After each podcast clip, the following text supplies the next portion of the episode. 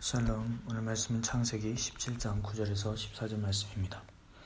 바요멜 엘로임 엘 아브라함 베아타 에트 브리티 티시몰 아타 베자라하 아흐레카르 도로탐 조트 브리티 아쉐르 티시메루 베이니 우베이네켐 우베인 자라하 아흐레카 히몰 라켐 콜 자카르 ונמלתם את בשר עורלתכם בהיה לאות ברית ביני וביניכם.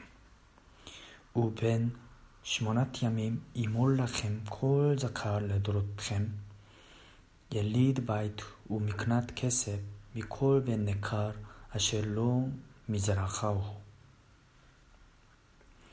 הימול, ימול, יליד ביתך ומקנת כספך, בהיית בריתי בבשרכם לברית עולם.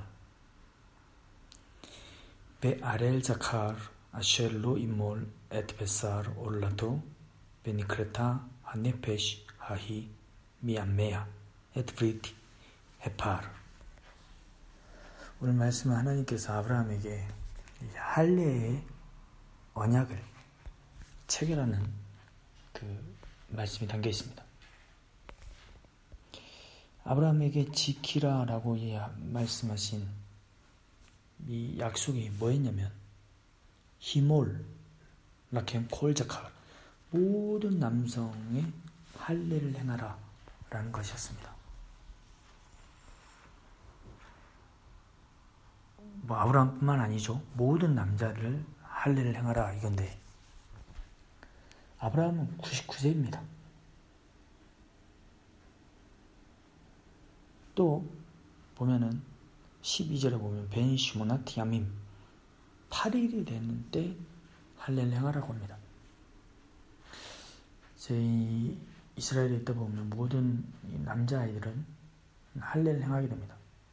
8일째 되는 날이 브리트 밀라라고 하는데 음, 브리트는 언약이고 밀라 이것은 바로 할례의 언약입니다.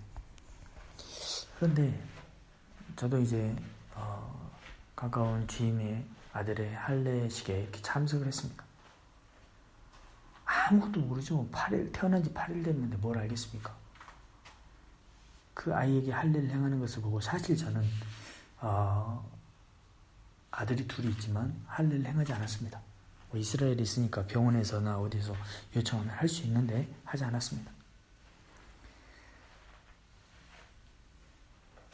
이방인이라서 안 한다라기보다는 사실은 그 8일 난 지 8일 되는 아이의 그 할례를 행하는 것을 보고 사실은 야 언약이라는 게 이런 거구나 라는 것을 보았습니다. 사실 그 아이에게는 뭐그 순간의 고통이겠죠.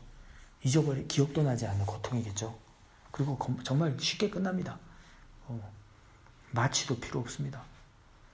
그냥 포도주를 손에 다 묻혀서 새끼손가락에 묻혀서 빨게 해주는 그게 끝입니다. 어쩌면 그게 더 낫다라고 생각할 수 있습니다. 나중에 커서 그쵸 할례를 행하려면은 고통스럽지 않습니까? 남자들은 다들 할 텐데요.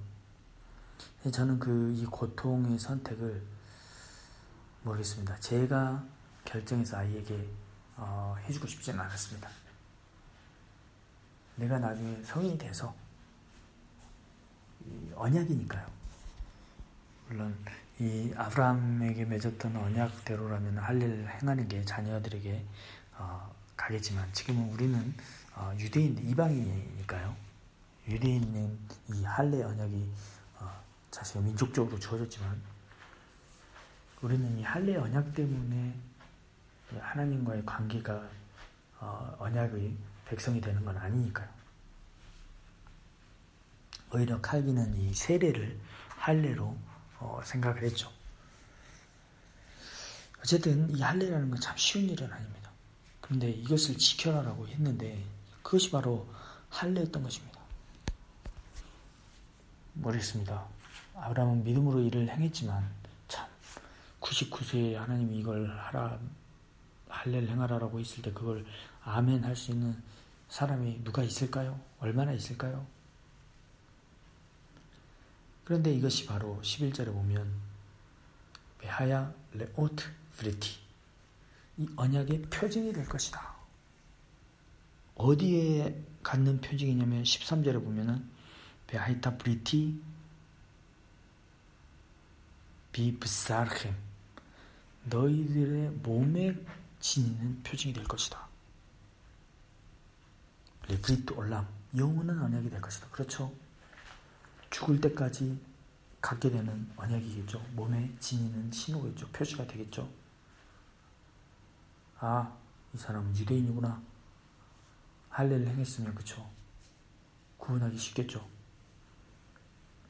네, 실제로 아이들이 유치원에 가면 모든 유대인 아이들은 할례를 행했기 때문에 이방의 이제 아이들이 할례를 행하지 않은 이 고추를 보면은 웃기도 한다고 합니다.